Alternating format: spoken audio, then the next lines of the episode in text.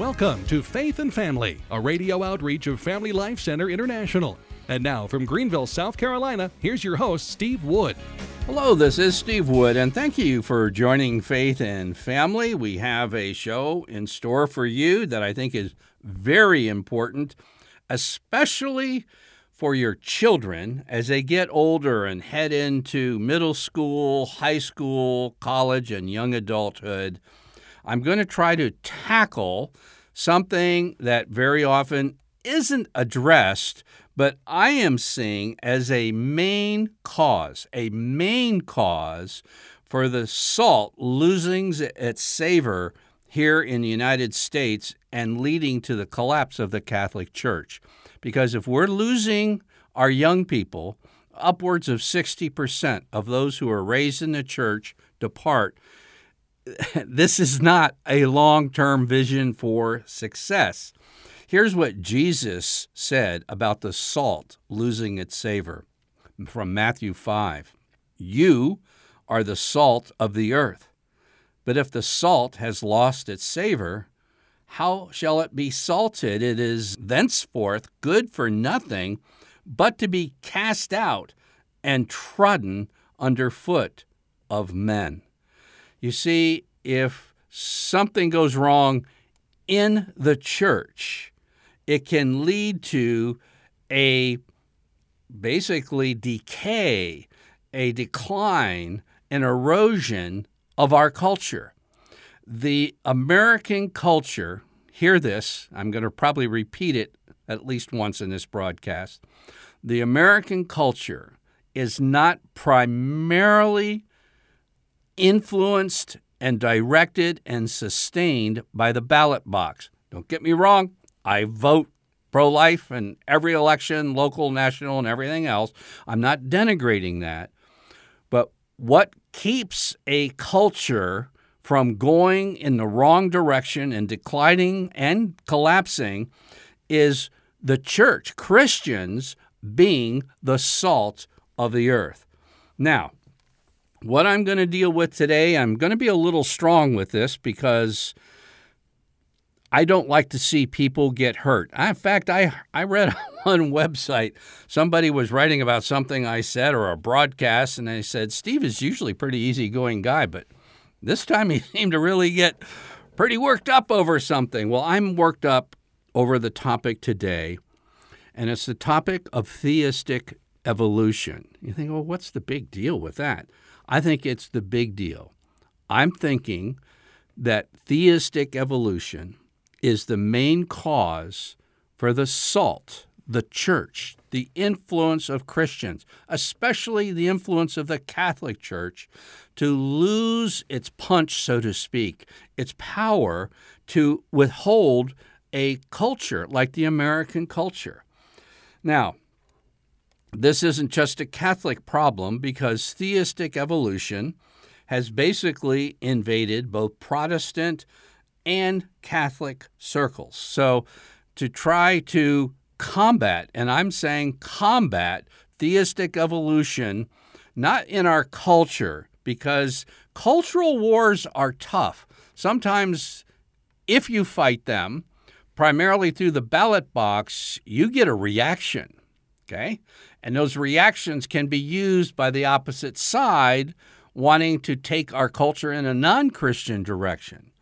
But if the church can make itself vibrant and full and faith filled, then we really have something to do. Now, this is an ecumenical problem and it can be an ecumenical solution, but I'm particularly addressing Catholics. Obviously, this is a Catholic broadcast.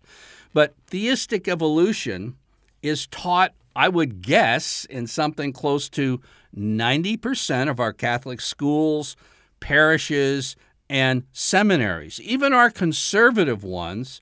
It's also taught by many mistaken apologists trying to defend the faith. Now, this is where a mistake is made.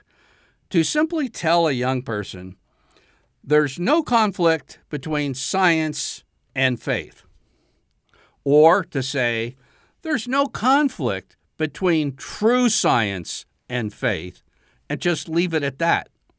Because a young person's going to think to themselves, well, what is true science? True science is what the National Geographic says it is, what public schools says it is, what museums say it is, what everything I see on TV says it is. Is that true science? And if they're saying there's no conflict, that means that evolution is true. You're tagging a little adjective on there, theistic, to make it sound pious for those who aren't thinking things through. But young people aren't stupid.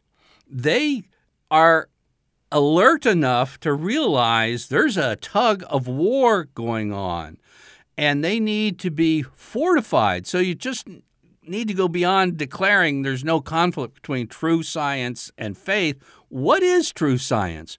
What is theistic evolution? What is intelligent design?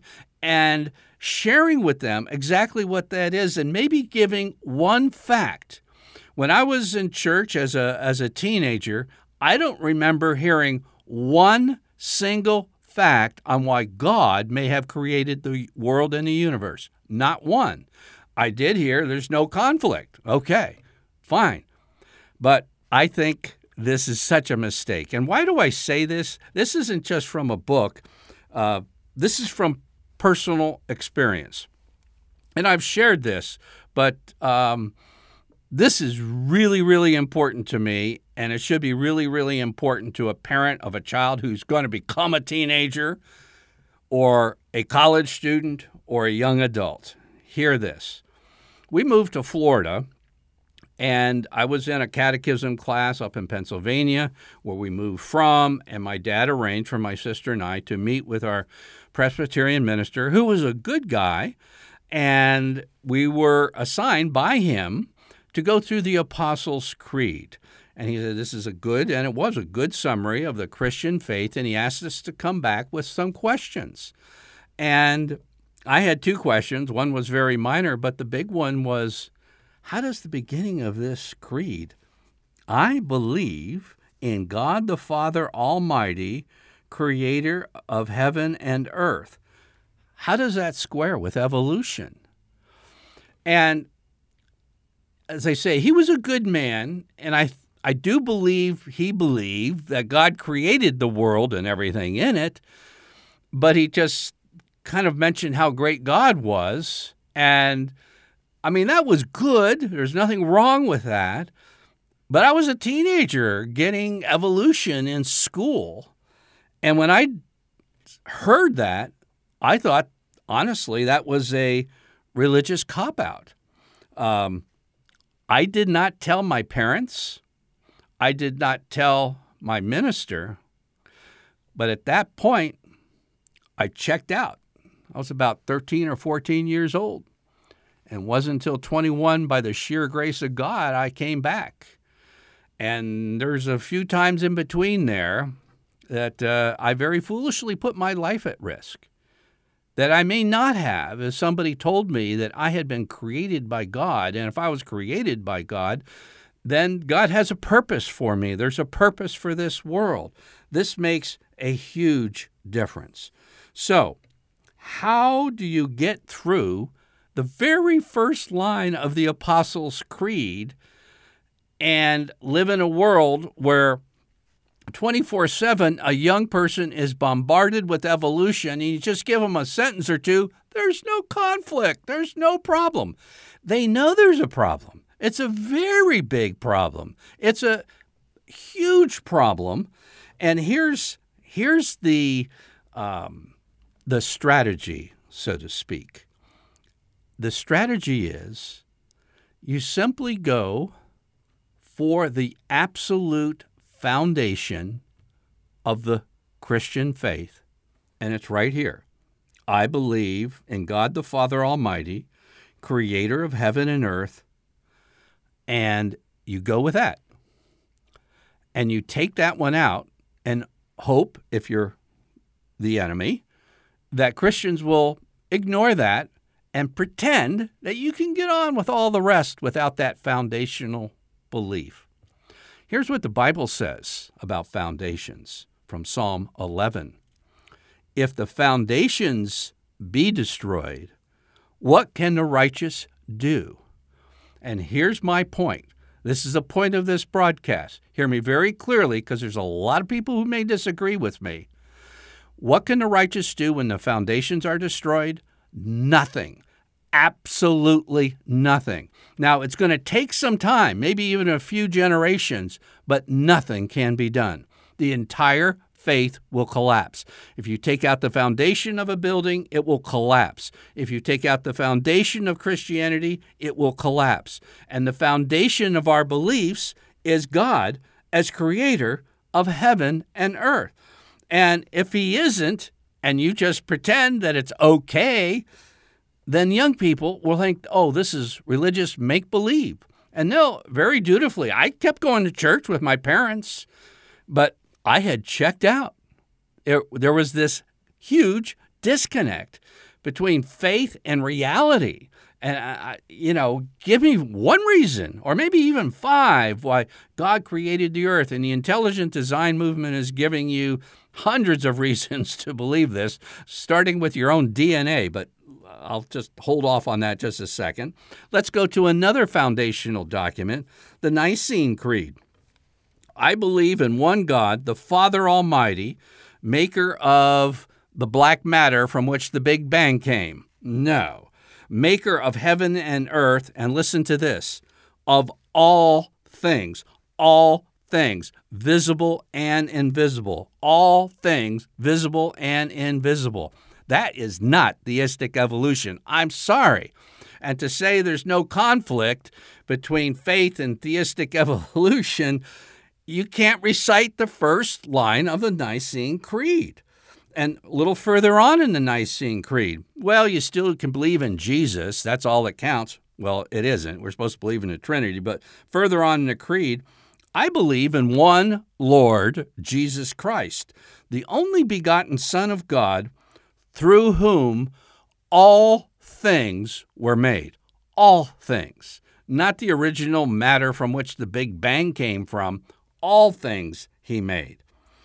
And then let's talk about the Bible. Imagine the Bible is a skyscraper, okay, like the Empire State Building, many floors, many books, many chapters, many words, but the foundation is Genesis 1 1. In the beginning, God created the heaven and the earth. Want to erode the Bible? Well, Psalm 11 tells us what happens if the foundations be destroyed. What can the righteous do? Not a thing. It takes a while for this to permeate and work through a culture, work through an educational system, and capture the minds of many Christians who are willing to basically compromise and put up the white flag regarding faith in the modern world, faith in God as created. Now, what's one of the hot topics right now in our society? Well, they want to teach transgenderism in school. I read in Oregon they have a transgender closet. So you can come to school without your parents' knowledge. You go in a closet and uh, dress yourself as the opposite gender and practice being a trans. Okay. Now, why is that wrong? Okay. Um, well, why not be trans? Genesis 1, again, the foundational book, 127. So God created man in his own image. In the image of God, he created him. Male and female, he created them. Well, if you're going to zip out the first book of Genesis 1, why in the world should I pay attention to the male and female he created them a little later in Genesis chapter 1? This fits together, and you don't need to get to the superstructure going through the entire Old Testament and New Testament ending in the book of Revelation. No, you need you don't need to get out of the first chapter of the Bible before you have major problems stemming from eliminating God as creator. Uh, in case you're wondering how important this is, Jesus is recorded as saying in Mark chapter 10, For the hardness of your heart he wrote you this precept, and he's referring specifically to Moses. But from the beginning of creation, God made them male and female. You see, if you don't know where you came from, what you are, what your purpose is here, you're adrift. And our young people are taking the worst of it. We've pretended it's okay. And honestly, if you were in the 1950s and you were a Catholic school teacher of science or whatever, or a priest and preaching how do you reconcile all this stuff, and theistic evolution might have been a good stopgap before science caught up with God. And once we know how complex the human cell is, and how much information is is in just a single strand of human DNA, we wouldn't say this came by random chance because you could roll the dice for eternity and it wouldn't wouldn't be there. And so once you have a purpose, then you can look to your creator to how to live a purposeful life. Okay, why not homosexual marriage? Uh, Supreme Court says it's okay.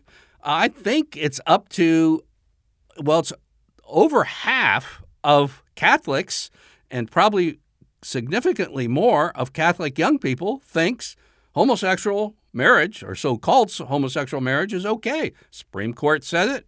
Genesis 1 is not to be taken as historically accurate and true. So what about this next chapter of Genesis about, you know, God causing a deep sleep uh, to come on Adam, and he took one of his ribs, and he from the rib taken from man, he made woman and brought her to the man.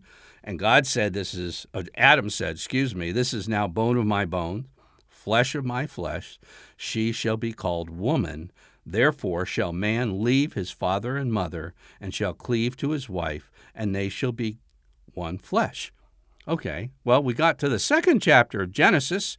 We can solve the same sex marriage. We can solve the trans problem if we have a foundation in Genesis 1 1. But if you take out the foundation, now as adults, you've lived your whole life with a halfway sane world, but it's not the same world for young people. The full scale assault on taking God out of the picture is going nonstop.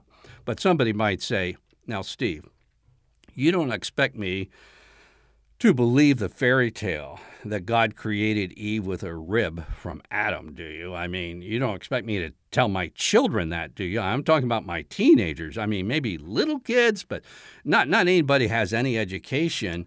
Now, hear me.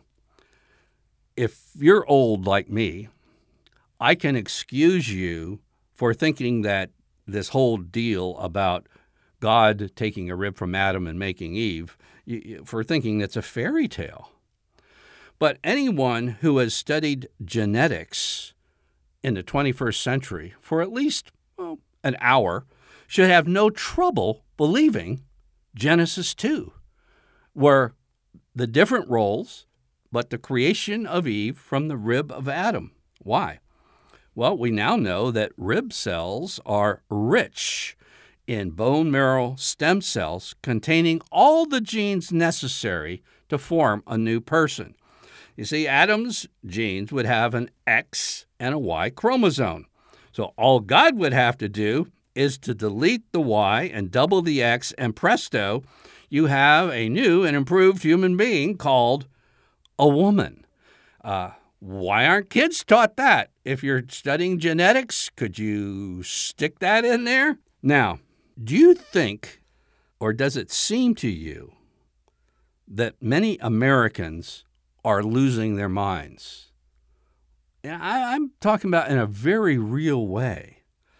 I know what shocked me. I've been in the Navy, and I remember seeing a bunch of very high ranking nav- naval officers standing around a man who thinks he's a woman and is dressed in a female Navy uniform and being made a four star admiral from a trans man who thinks he's a woman.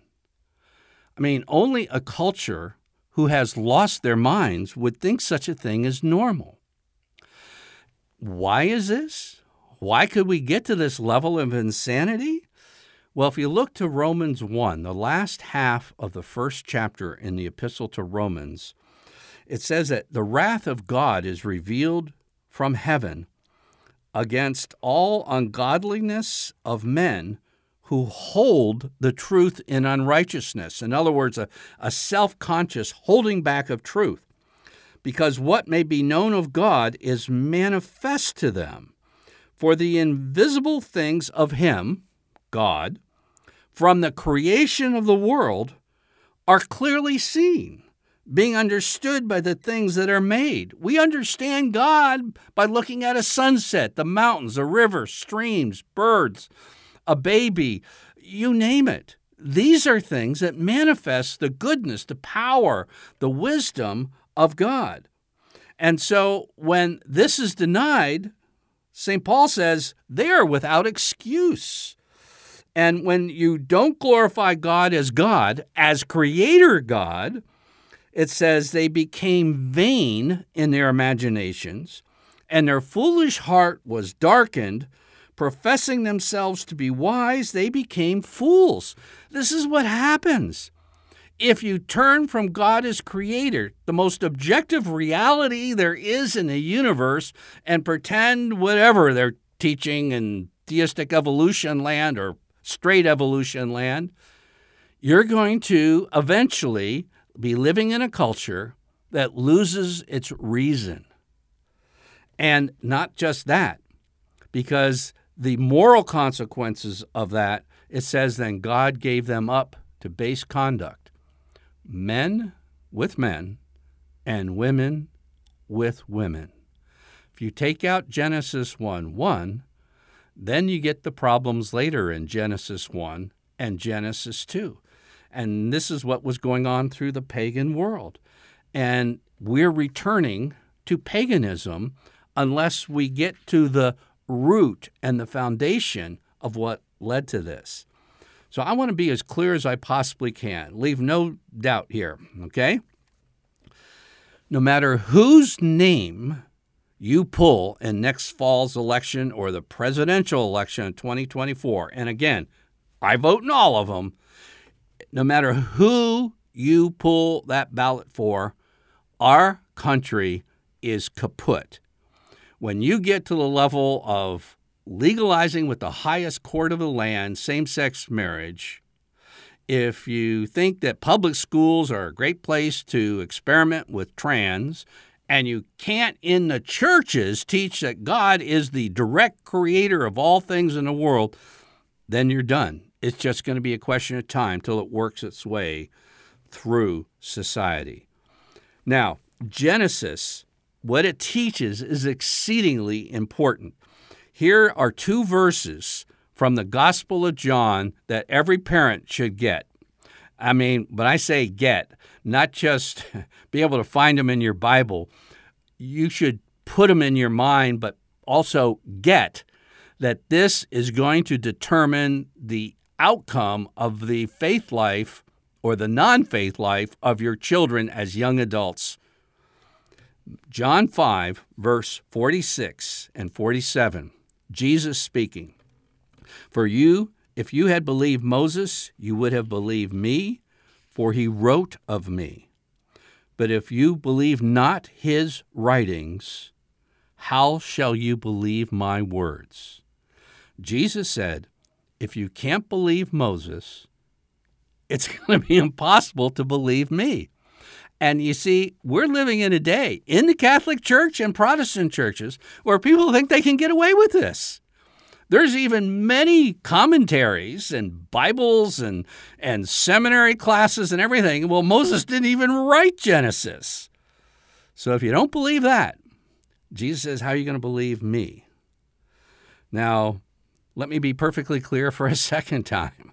All right, this is where I'm going to get in trouble. But in any case, the $28 million Eucharistic Convention will not stop the hemorrhage of youth from the faith until the foundation of God as creator of all things, not of the initial matter, but the creator of all things, like the Bible says, like the creeds say, is reestablished. All you need is a space of a few generations, and you can't have John 6, the bread of life, truly my flesh and my blood, without faith in John 5. if you don't have five, six is going to go. You can't restore six without restoring five. You can't restore the faith without going to the foundation. Just mention real quick Sunday school. Protestants have done this. I would wish anything Catholics would do this, but they, they did a survey, and young people who attend Sunday school in good evangelical Protestant churches are more inclined to accept abortion and homosexual marriage and a bunch of other weird stuff. And they're also more inclined to accept theistic evolution than kids who don't even go to Sunday school. You see the damage that can be done by well intentioned, and I'm not saying they're bad people, they're well intentioned people trying to bolster the faith in God as creator by saying theistic evolution, like God set it off and evolution took care of developing everything. No, it's the direct act of God.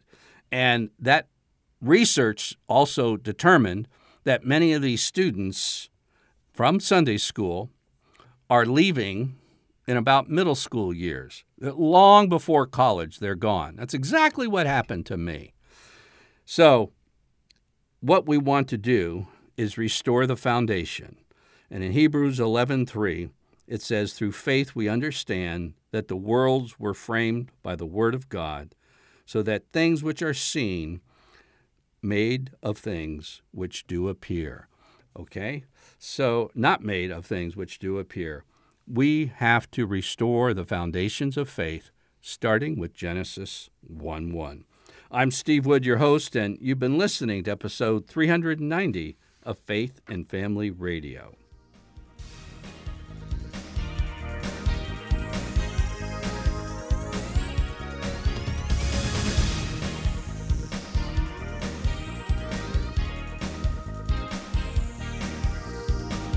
Faith and Family is a radio outreach of Family Life Center International.